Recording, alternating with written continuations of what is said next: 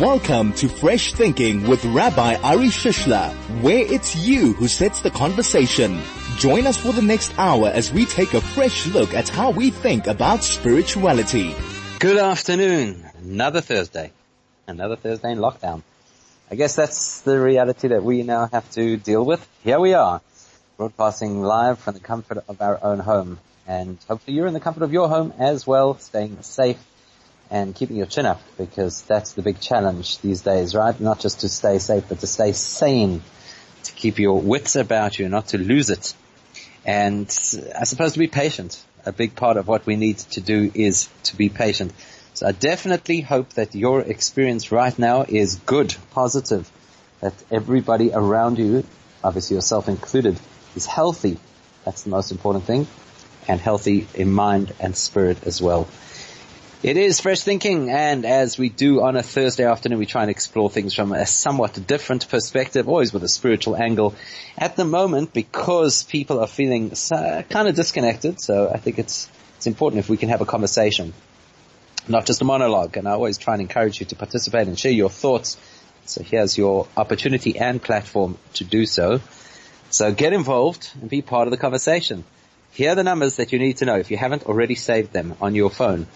SMSs go to 34519. Messages via Telegram go to 0618951019. And you can tweet at Chai FM. If you prefer, you can tweet me directly at Rabbi Shish. It's coming up for another Shabbos. Another Shabbos without shul. It's phenomenal. and it's just like mind blowing to think about this. and uh, one of the big controversies around is people trying to create those underground minyans. Not so much here in South Africa. We've been quite compliant, which is good. But around the world generally, and you hear so much conflict and blame in both directions. People blaming others for being irresponsible and getting together, gathering. People blaming and saying that there's no reason, we're keeping social distancing, why can't we go to shul, why can't we daven? And I, I was curious to hear and to share and to discuss what you're feeling. Uh, not this is not a question about what your feelings are around the restrictions and whether you think they're appropriate or inappropriate. That's not today's conversation. But what I would like to hear about is how much are you missing it? How much? And it's honest answers. Let's be honest. Are you missing shul? And if you are missing shul, how badly are you missing shul? How much is it a part of your life? I think for some people, it's it may be a little bit odd that there was no shul on Pesach, and that kind of unnerved them. And now that we've moved on, and it's okay. And for other people, it's like there's an integral part of life missing. So I'm really curious to hear what your thoughts are, and by extension, not just to talk about how much you're missing shul, but by or, or not missing shul, how much you're okay without shul, because that's also a, an acceptable response. There's no judgment over here, but. the question that it leads to, and, and, this is where I really would like to hear your thoughts, is how important is shul to us? Not, you could speak, I suppose, theoretically, philosophically, to the religion, but on a personal level, how important is shul to us as individuals? So those are the two things we're going to talk about today. Number one, are you personally feeling that you miss shul? Number two, how important is shul to the Jewish experience? I'd love to hear your thoughts. Again, 34519. That's for SMSs. You can also telegram us 0618951019. This is Fresh Thinking with Rabbi Ari Shishler. Very interesting how people do respond, and that's great. I'd like to encourage you to participate. Get involved. Get involved in the conversation. It is something that uh, what is interesting to me is how people respond. Some people respond just like a, uh, like a number out of ten you know, which is okay, very nice. You can, you can, give us a number out of 10, but I, I'm more curious to hear what is going on in people's minds. Like, how much does it talk to us? How much do we care? How much do we feel the lack of shul? So that's today's question. How much are you missing shul? And the extension of that is, how much do we need shul as a Jewish community? So somebody's given me an 8 out of 10 out of 10, 8 out of 10. I, I guess that means that you kind of like almost at the point of desperation. If it's an 8 out of 10. I know they do that with a pain scale, you know, in, in, in the medical field when they want to assess how much pain a, a uh, patient has. So they given the, the rating out of 10 scale. And I suppose people find it quite useful to be able to try and relate to things in that way. So 8 out of 10, I, am not quite sure how to interpret that. I don't know exactly what an 8 out of 10 is. But, uh, you know, by all means, if, if that's what you feel, rather give us a little bit more insight. It, it's an interesting conversation as a rabbi because rabbis, obviously, uh, I mean, our whole life centers on the community and one of the biggest places of engagement with the community is in shul. And I have to be very careful what I say over here. It's not all about shul. And you need to know that, that even for the rabbis, I think people tend to believe that the rabbi's job is in shul. And so when shul is on lockdown, the rabbi has an extended vacation. So you really need to appreciate it's not that way at all. At all. There's plenty responsibility and plenty that happens outside of the shul space, plenty that we are dealing with, and I suppose it's similar to, to teachers. You know, teachers are not in the classroom, but boy oh boy, are they involved? Are they engaged? Are they working with their students? So it is an interesting question from a rabbi's perspective. How much am I missing shul? It's an interesting one, and I, I kind of fluctuate a little bit. There's some days where I feel, oh my gosh, like this is ridiculous. How can we go for so long without shul? And then there's other days I feel, you know what, to be honest, there are other ways to engage with the community and it's, it's nice. It's nice to have a little bit of quiet time to actually, eh, to be able to daven. You know, when you're the rabbi, you don't necessarily always get to, to focus on the prayer experience because you're too busy leading and engaging and, and it's actually, I'll be honest, and perhaps this is a public confession, right? It's actually nice to have that opportunity just to take it at a slower pace and to be a little bit more reflective and meditative on the davening experience. So there are upsides to it, which you've got to be careful to say, obviously, because it's not the intention, surely. The intention is to worship as a community. It's to interact as a community. Here's Moshe Madali on Twitter who says, missing shul big time but only for community interaction. Lockdown has proven to me that as long as you have Jewish books at home, what happened to your thing? As long as you have Jewish books at home, you can get a better experience than at shul. No distractions, no half an hour wasting time walking or driving, and shiurim over Zoom have been a life changer. So how's that? Uh, and I think that's very honest. I think it's very honest coming from, from Moshe. That's, that's quite a thing, right? Missing shul for the social interaction because there's so much spirituality available to us in our own homes. I think it resonates with what Judaism is all about because Judaism at the end of the day is not based on a location. There are certain parts of Judaism which operate better in shul, like for example the, the minyan, the ability to be able to say certain of the prayers that you need a quorum in order to be able to say. But it's, we're not a religion that is tethered to a location, certainly not to a temple per se, because if you think about it, for the last 2,000 years, we haven't had a temple as in a major temple sitting, you know, at the epicenter of Judaism and we've done, we've done quite well. And the other side of it is that so much of Jewish observance is personal and in the home. And maybe even more in the home than it is in shul. So the, the experience and the spiritual connection is alive and well, alive and well. So it's interesting, definitely interesting. And it's, it's just interesting to me how it becomes about socializing. And here is at Jewish Connectivity, also on Twitter, who says, I miss socialization with people who share many of my values. So basically being in an opportunity, being in a space where you can hang out with and socialize with people who are of similar values and, and, and similar headspace. But is that what a shul is? Is a shul a place where people get together because they share, maybe they share the same values. I mean, that's got to be the case, right? If you're coming to a shul, it implies that you share the same values. Shul is something important. God is important. Judaism is important. Heritage is important. But I don't know if I would ever suggest that everybody in a shul is on the same page. Not at all. Shuls are diverse places. You get all kinds of people. So yes, the social element is missing if you don't have the opportunity to go to shul. True. To say that the social element is with people who are like-minded, I'm not convinced. Don't think that everybody is like-minded in the shul space. And, and of course, just saying that you miss the social element raises a very touchy question. And let's throw that question out. Very touchy question.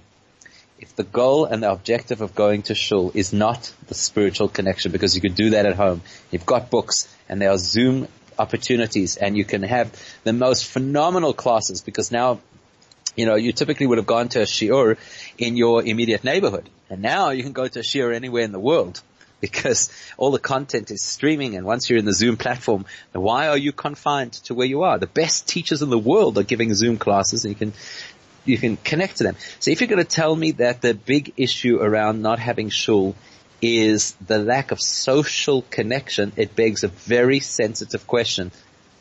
Surely, if it were not lockdown, if you were not stuck at home, surely there are other environments where you could achieve the same social connection. Surely it doesn't have to be in a shul. And yes, I know, the, the shul brocha, you know, after the service is over and everybody sits down and you have something to eat and you have a schnapps and it's very, very social. But there are plenty other places where you could be social, surely. You could be part of a group of people who runs every morning. You could go to the local park.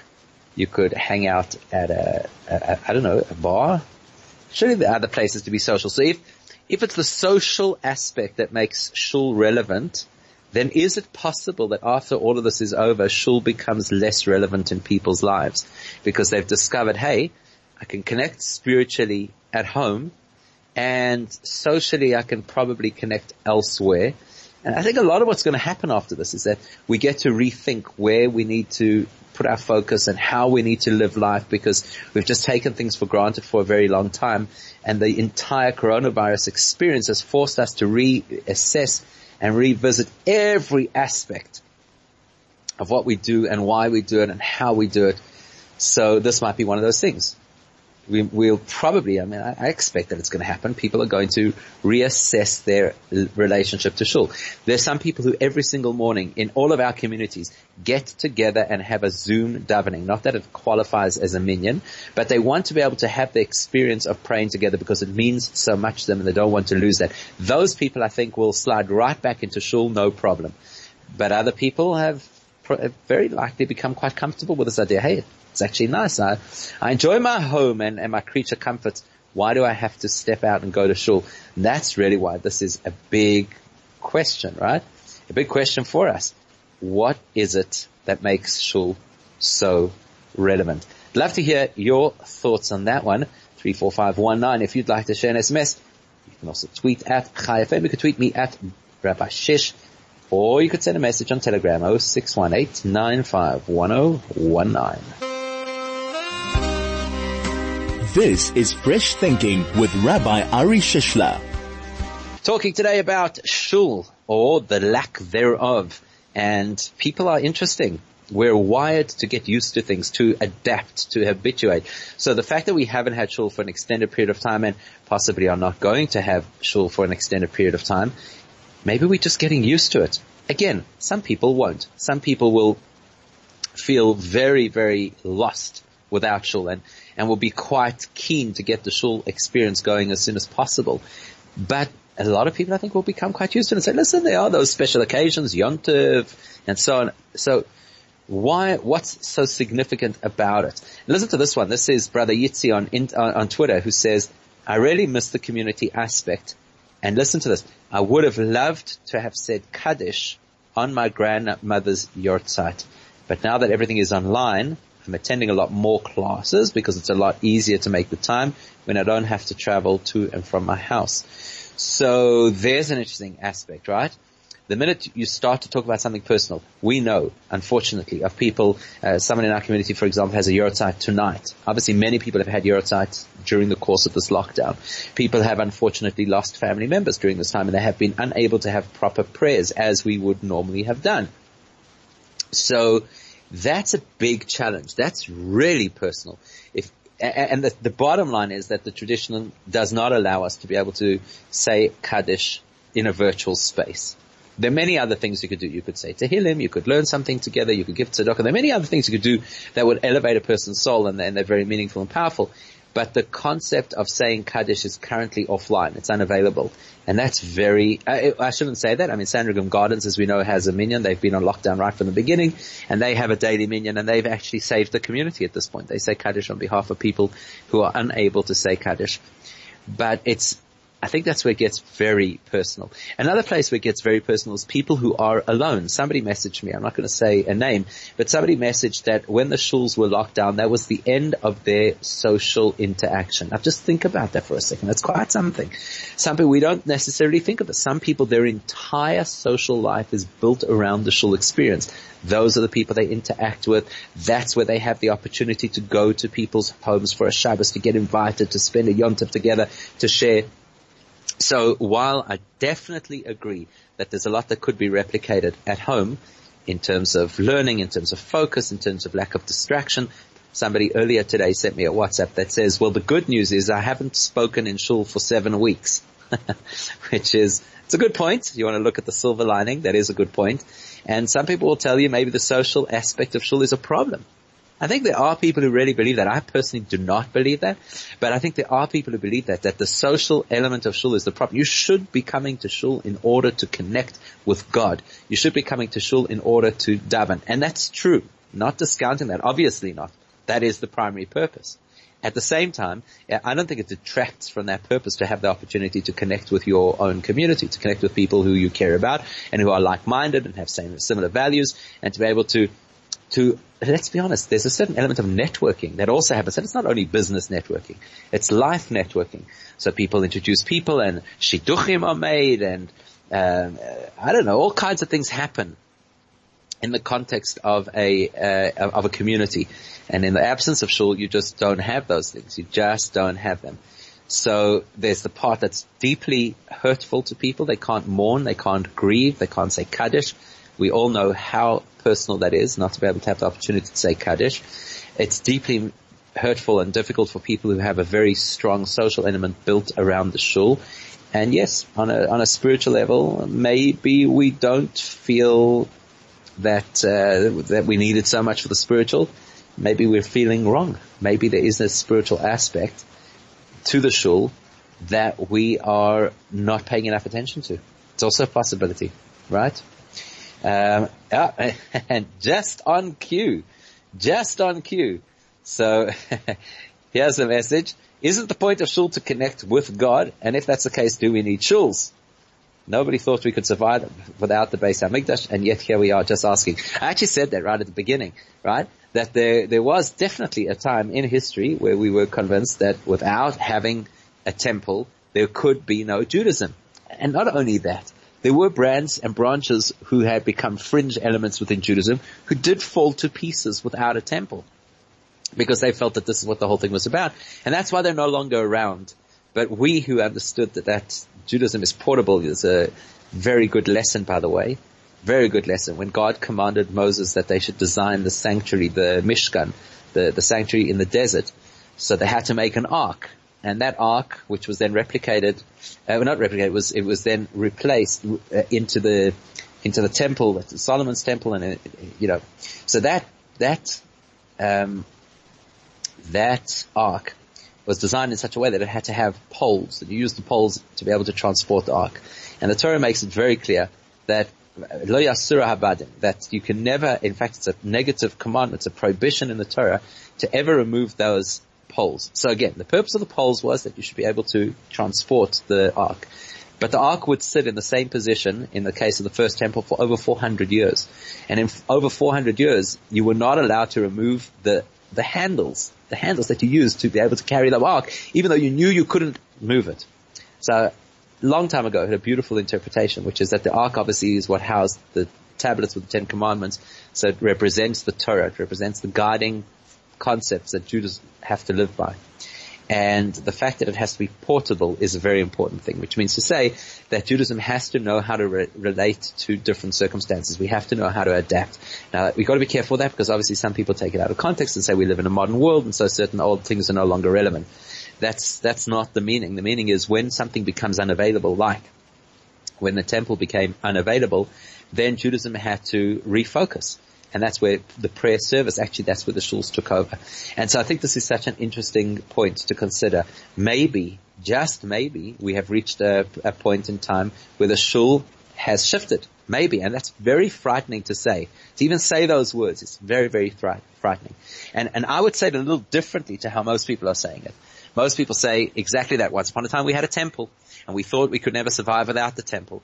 And then the temple was taken away from us. And what happened as, immediate, as an immediate result of that is that we started having shuls. So because there wasn't the centralized service of bringing the sacrifices, instead we made a prayer service that would remind us of that system and invoke the same kind of impact on high.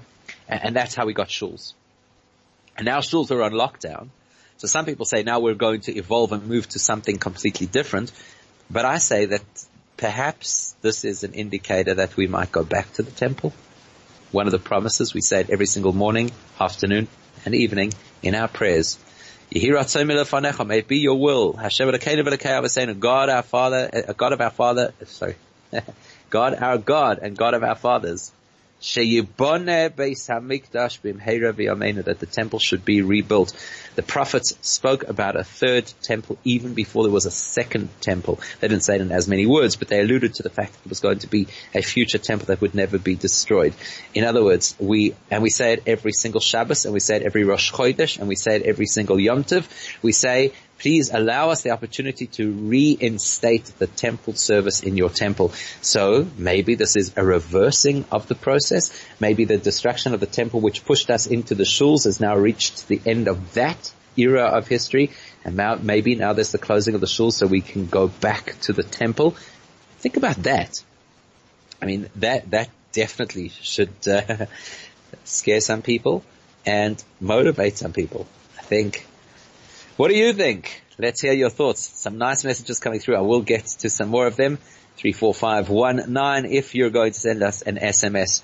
Telegram messages to 0618951019 and people like social media at Chai FM is the tweet, the Twitter handle or directly to me at Rabbi Shish. As an essential service provider, sorry, as an essential service provider, Dis-Chem is open and with you all the way. Dis-Chem is working tirelessly to ensure that our shelves are stocked and we can provide you with all your necessary essentials. During this lockdown period, our dispensary and clinics are open from 9 a.m. to 5 p.m. weekdays, 9 a.m. to 4 p.m. on weekends. Dis-Chem is pharmacists who care. You know and love his music, and now you can catch Hanan Ben Ari for a personal concert from his home to yours. Catch Hanan Ben Ari this Friday at 1 p.m. for his pre-Shabbat concert. Follow it on Facebook, and we will post the link on the Chai FM Facebook page to 101.9 Chai FM, 101.9 megahertz of life. There we are. We're uh, talking about shul and it immediately gets the juices flowing. So I don't care what anybody says about I'm managing just fine without shul. Yes, so how come there's this flurry of messages and people are saying all the different theories that they have about how shul operates and what it's about and why we don't have it right now? Clearly, clearly we are missing it. Clearly. Here's Michael on uh, Telegram who says, two thoughts. Why is a virtual minyan not a minyan? We do live in an electronic age. And number two, I have a feeling we will not be in shul for the high holidays. So Michael, I, I don't think we have the capacity in the uh, time allotted to go into the full halachic uh, assessment of it. But I think the point is that, quite simply, it's the gathering of people. Basically what we're told is that every one of us is a spark of godliness. That's what a soul is. When you put enough of those sparks together, ten people, into the same physical environment, the collective souls in that space generate the special godliness that a minyan achieves. So then you could say Kaddish and do the various things that you have to do. If that, if it was something you could access remotely, we would have no concept of a minyan. We would just simply all pray at the same time.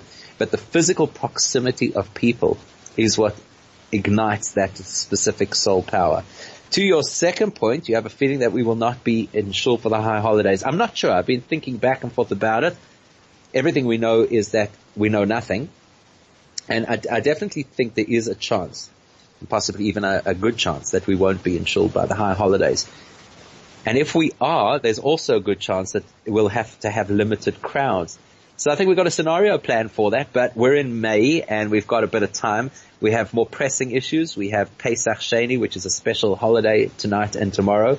Doesn't really affect us being in lockdown. Then we have Lag BaOmer next week, which is supposed to be a time of tremendous unity. It's a time where people are supposed to get together and specifically a time to be in the outdoors. Well, that ain't going to happen unless you're doing your Lag BaOmer experience between 6 and 9 a.m. Not long after that, in just three weeks time, is the holiday of Shavuot. Shavuot is a time where people get together to stay through the night and study together. And of course, one of the most important Torah readings of the entire year to read the Ten Commandments in shul, men, women, and children, which should have happened on Shavuot. But that's not going to happen. So there's a lot of other things I think that we need to think about before we get to the high holidays. But I definitely agree that we should be thinking ahead and planning ahead and scenario planning. You're absolutely right about that. So I wonder what it means to people. I know uh, people took such a knock over not having shul on Pesach. So can you imagine if we don't have shul on Rosh Hashanah and Yom Kippur? Can you imagine? But then again, we have to be optimistic. That is the Jewish way. We don't talk about doom and gloom for the future. In fact, on the contrary, the thing that we speak about, we see that when the world is in weird space and weird times, that that means there's a lot greater opportunity for good specifically the good of Moshiach coming. And I'm a firm believer in that. Here's Dorit who says on a scale of 1 to 10, 10. But I wouldn't want to rush the process if it's not safe yet. So I don't think anybody would disagree with that. And she continues, many of us are missing our shul. It is difficult to pray with the kids around the dining room table indefinitely. There is a piece of the experience, both social and spiritual, that is missing. Again, some people will tell you the spiritual part might just be missing because we've become so used to it and maybe we should be open and be ready to accept a different reality if that is appropriate.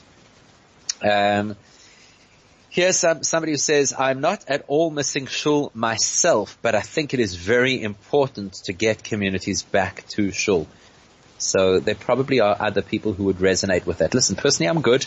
I'm good got a nice healthy space. I'm focused. I get the meaning that I need. I'm doing the learning. I think Moshe um, uh, alluded to that earlier. You know, I've got I've got this wonderful opportunity to learn and to connect, and it's a lot less pressured. And but it's good for the community to be back in shul. Let's not forget that a community is merely a collection of individuals. So you can't really talk about the community getting back to shul if you're not feeling that you want to get back to shul because who's going to be that community then? right? Um, here's somebody, Michael says, I miss going to shul a great deal. It is our most vital connection to Judaism in the quote unquote real world. But I have to say that I'm impressed by the presence of many Chabad rabbis online. I think the virtual world opens up new opportunities for learning, communication, and authenticity. It's quite ironic. Whoever would have thought, whoever would have dreamed that we'd talk about the virtual world opening up opportunities for authenticity. I'd love to hear your comments on that. It's such an interesting observation. And to say that shul is the most vital connection to Judaism, is that true? For many people, perhaps it is because many people don't necessarily have the knowledge or the, the capacity to read Hebrew or just are not in a position to create that same kind of meaningful environment at home. So if somebody is in that position and they need the shul in order to provide it for them, gotcha. You're 100% right. It is the most vital point of connection.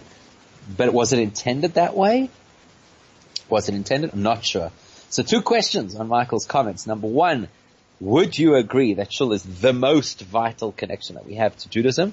And number two, it's off topic, but it definitely tickled my interest an authentic experience in a virtual space. Wow, what an oxymoron as far as, you know, as far as it seems logically. Uh, here's Morty who says, number one, I miss the anticipation of seeing everyone at shul and davening in a group that the whole family feel. Nowadays, Shabbat feels like a break only from social media. So true. So true for, you know, under ordinary circumstances, Shabbos, I don't have to get into the car. I don't have to go back and forth. There is no school. I'm not in the office.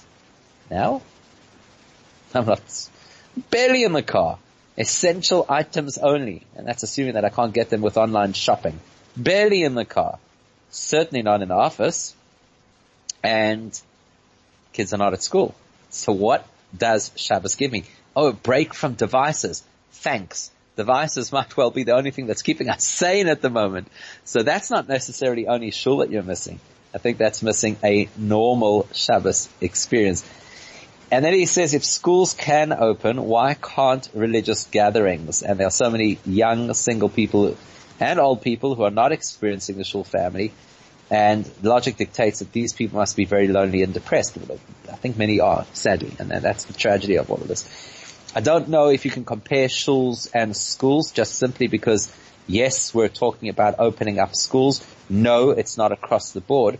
And if, if I understand correctly, and I do stand to be corrected, but if I understand correctly, uh, we're talking, the government is talking about opening up um, senior high school, particularly the matrics. And our biggest issue with shuls is the interaction between young and old and the possibility of children being asymptomatic characters, carriers.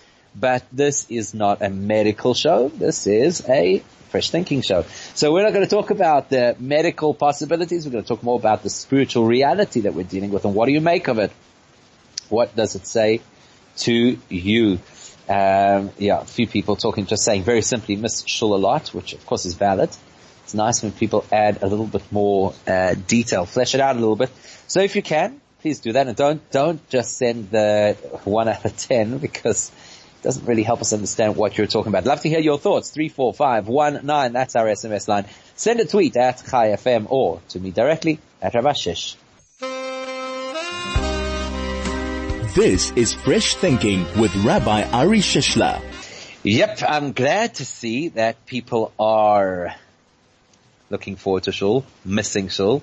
That's good. It's good for business. I'm a rabbi. It's also good to show that the Jewish pulse is beating in a healthy fashion. It's also good to see that some people are questioning it and saying, who says?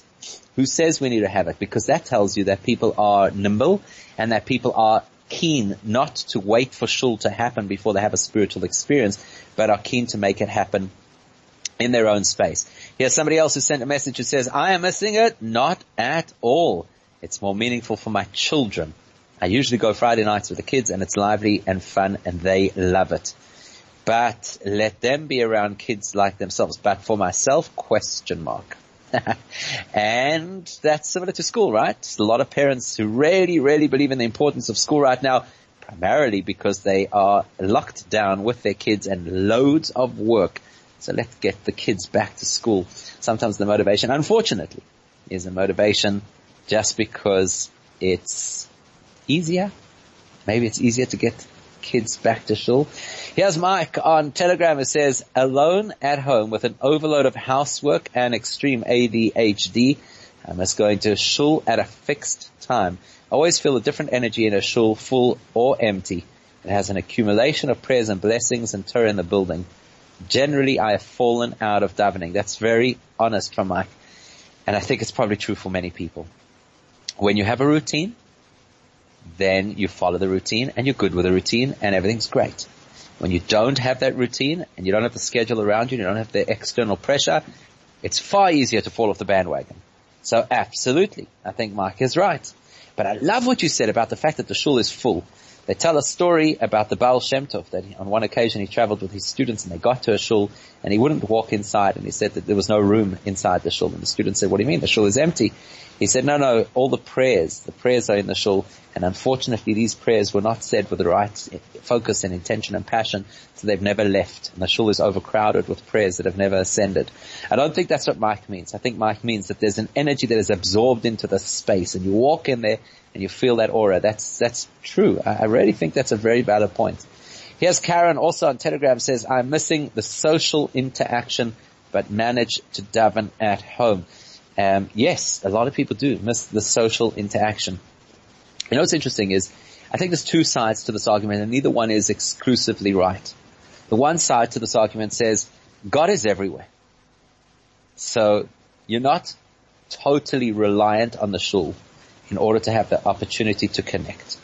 We go to shul because collectively, and I think that's subconsciously what a lot of people are saying by missing the social interaction. Yes, of course you're missing the social interaction, but it's not the only place where you interact socially.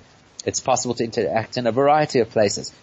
But what happens in shul is more than just social interaction. It is spiritual social interaction. In other words, what's going on over there is you actually have an experience of connecting with people and you ride on each other's energy and everybody's kind of pushing each other and lifting each other and inspiring each other.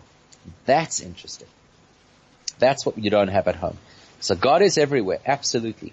Just means you have to work a little bit harder at home.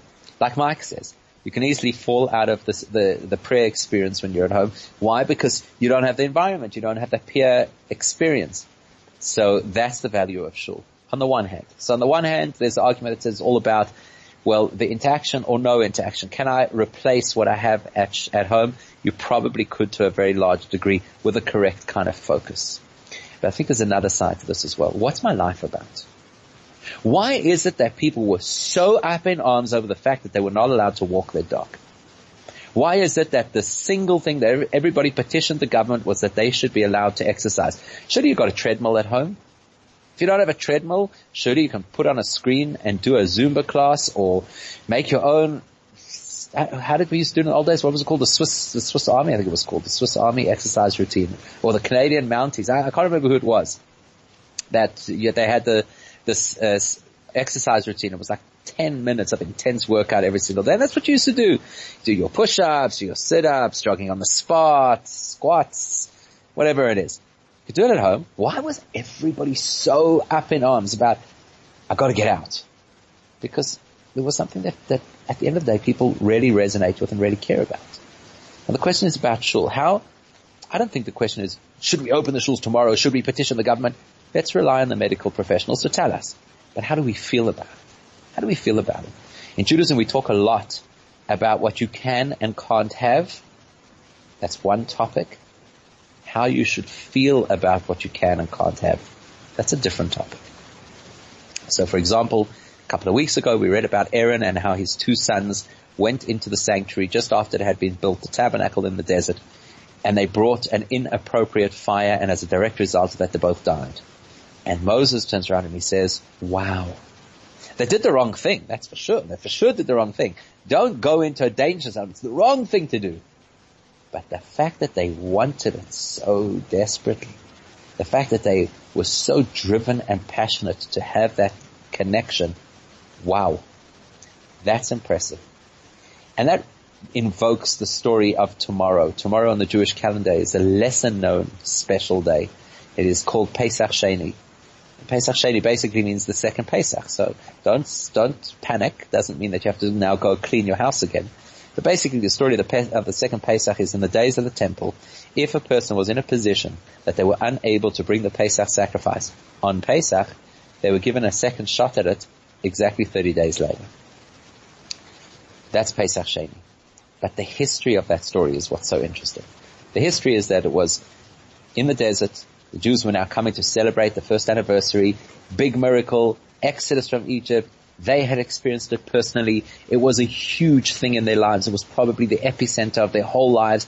And the way to celebrate is you bring this Pesach sacrifice. And in order to bring the Pesach sacrifice, you had to be in a state of what is called tahara, ritual purity. And the kind of thing that would disqualify a person from ritual purity would be direct contact with a dead body. And there are different variants, variations of the story, exactly who the crowd was. But there was a crowd at the time who, due to circumstances, were not in that state of ritual purity. So one version in the Talmud is that they were the people who were carrying the remains of Joseph and his brothers from Egypt. Another version is they were the people who had taken care of Aaron's two sons and seen to their burial. And there's a lot of discussion around exactly who these people were. That's not the point of the story. The point of the story is they came to Moses when they were told the laws. Everybody is going to have the celebration. Everybody will have this opportunity to connect to God. And they suddenly realized, except us. And they came to Moshe and they said, Lama Nigara. Why should we be any less than the rest of the population? Why should we have to lose out? And Moshe says, I'll, I'll, be honest, I don't know the answer actually, but I'll consult with God and I'll come back to you because up until that point there was no ruling on people who were not in a position to bring the Pesach offering. So he says, I'll consult with God and I'll come back to you. And he goes and he speaks to God and God introduces a brand new law, a brand new section of the Torah that was not given at Sinai. A brand new festival on the Jewish calendar that had never been part of that calendar called Pesach Sheni which allows people like that to sort themselves out and be ready a month later to bring the sacrifice. And there's something about that story that I think is our take home message over here today, which I'll tell you in just a moment. This is Fresh Thinking with Rabbi Ari Shishler. Patricia on the Chai FM Facebook page says, missing shul more than I ever thought I would. Love that answer, especially because Patricia's a member of our shul. so that's, that's so encouraging. Good for business. Good for business. So I was busy telling you about the story of Pesach Sheni and, and I think it's the take home for us because something radical happened at that point in time. There was this tiny group of people, there couldn't have been more than a dozen people who petitioned, or maybe a few dozen people out of three million Jews. And they petitioned Moshe and they said, we can't handle this. We can't handle being locked out. We can't handle the fact that everybody has the opportunity to connect to God, but we don't have the opportunity to connect to God. And as a direct result of that, something new came to light. New way of connecting. A new festival. A new revelation. A new part of the Torah. I really feel that this is something relevant for us, especially considering that tonight and tomorrow is Pesach Sheni, so it's timeless but I feel it's very relevant to us because it's easy to say, I'm going to be very cerebral about this, very rational about it. The Torah says clearly, and, and I really personally feel this way. The Torah says clearly that you put even the slightest concern about a threat to life above everything. It cancels everything. It overrides Shabbos. It overrides Yom Tov. It overrides Yom Kippur. It overrides everything. It certainly overrides being in shul and having that wonderful kichel and herring definitely overrides that. But I shouldn't be so rational about it. Because as a Jewish person, I should feel all I want is to be able to have the opportunity to connect. So it's nice to say, and I'll say it too, that at home I can connect. I really can. But can I really? I mean, I'll have my moments. I'll have my time where I daven with absolute focus. I'll also have my time where there's a lot of commotion around or I'm just not in the mood or, and, and I'll just go through the motions. Pesach Sheni teaches us that it's specifically when you feel the urge, when you are desperate, please let me in. Please let me connect and I'll prove it because I'm going to do things to try everything in my power to connect. I'm going to read. I'm going to daven. I'm going to connect online. I'm going to be part of the Zoom shiurim, whatever it is, because I want to show you how much I care about this. I'm not just going to pay lip service to how wonderful it would be to have shul again. I'm going to do everything in my power to replicate that opportunity now, and I'm going to be bitter over the fact that I have to put in so much effort and that, and that I can't just connect in the normal way. That's the message of Pesach Sheni. When you shout and scream and pound and say, Lama Nigara, why do we have to lose out? Why do we have to reinvent everything in our own homes? Using our own resources. Why can't we lean on each other? Why can't we connect with each other? Why can't we pray together? Why can't we say a Kaddish? That's when the miracles happen. That's when the Pesach Shenis happen. That's when God introduces things we never imagined possible. And let's not make that mistake of saying, please God when things go back to normal. We don't want back to normal. We want better than normal. We want more than what we had before. We want a deeper spiritual experience, not just the same old shul. I think it's a special time, Pesach Sheni. A lot of power, a lot of potential. Judaism says that every time a festival repeats, the energy and opportunity of the festival repeats. We have an opportunity. Dear God, Lama Nigara, why should we be locked out? Open the doors, take us back, not into our shuls, into your embrace, into Jerusalem, into our temple. Please God, that should happen now. Have a wonderful Shabbos.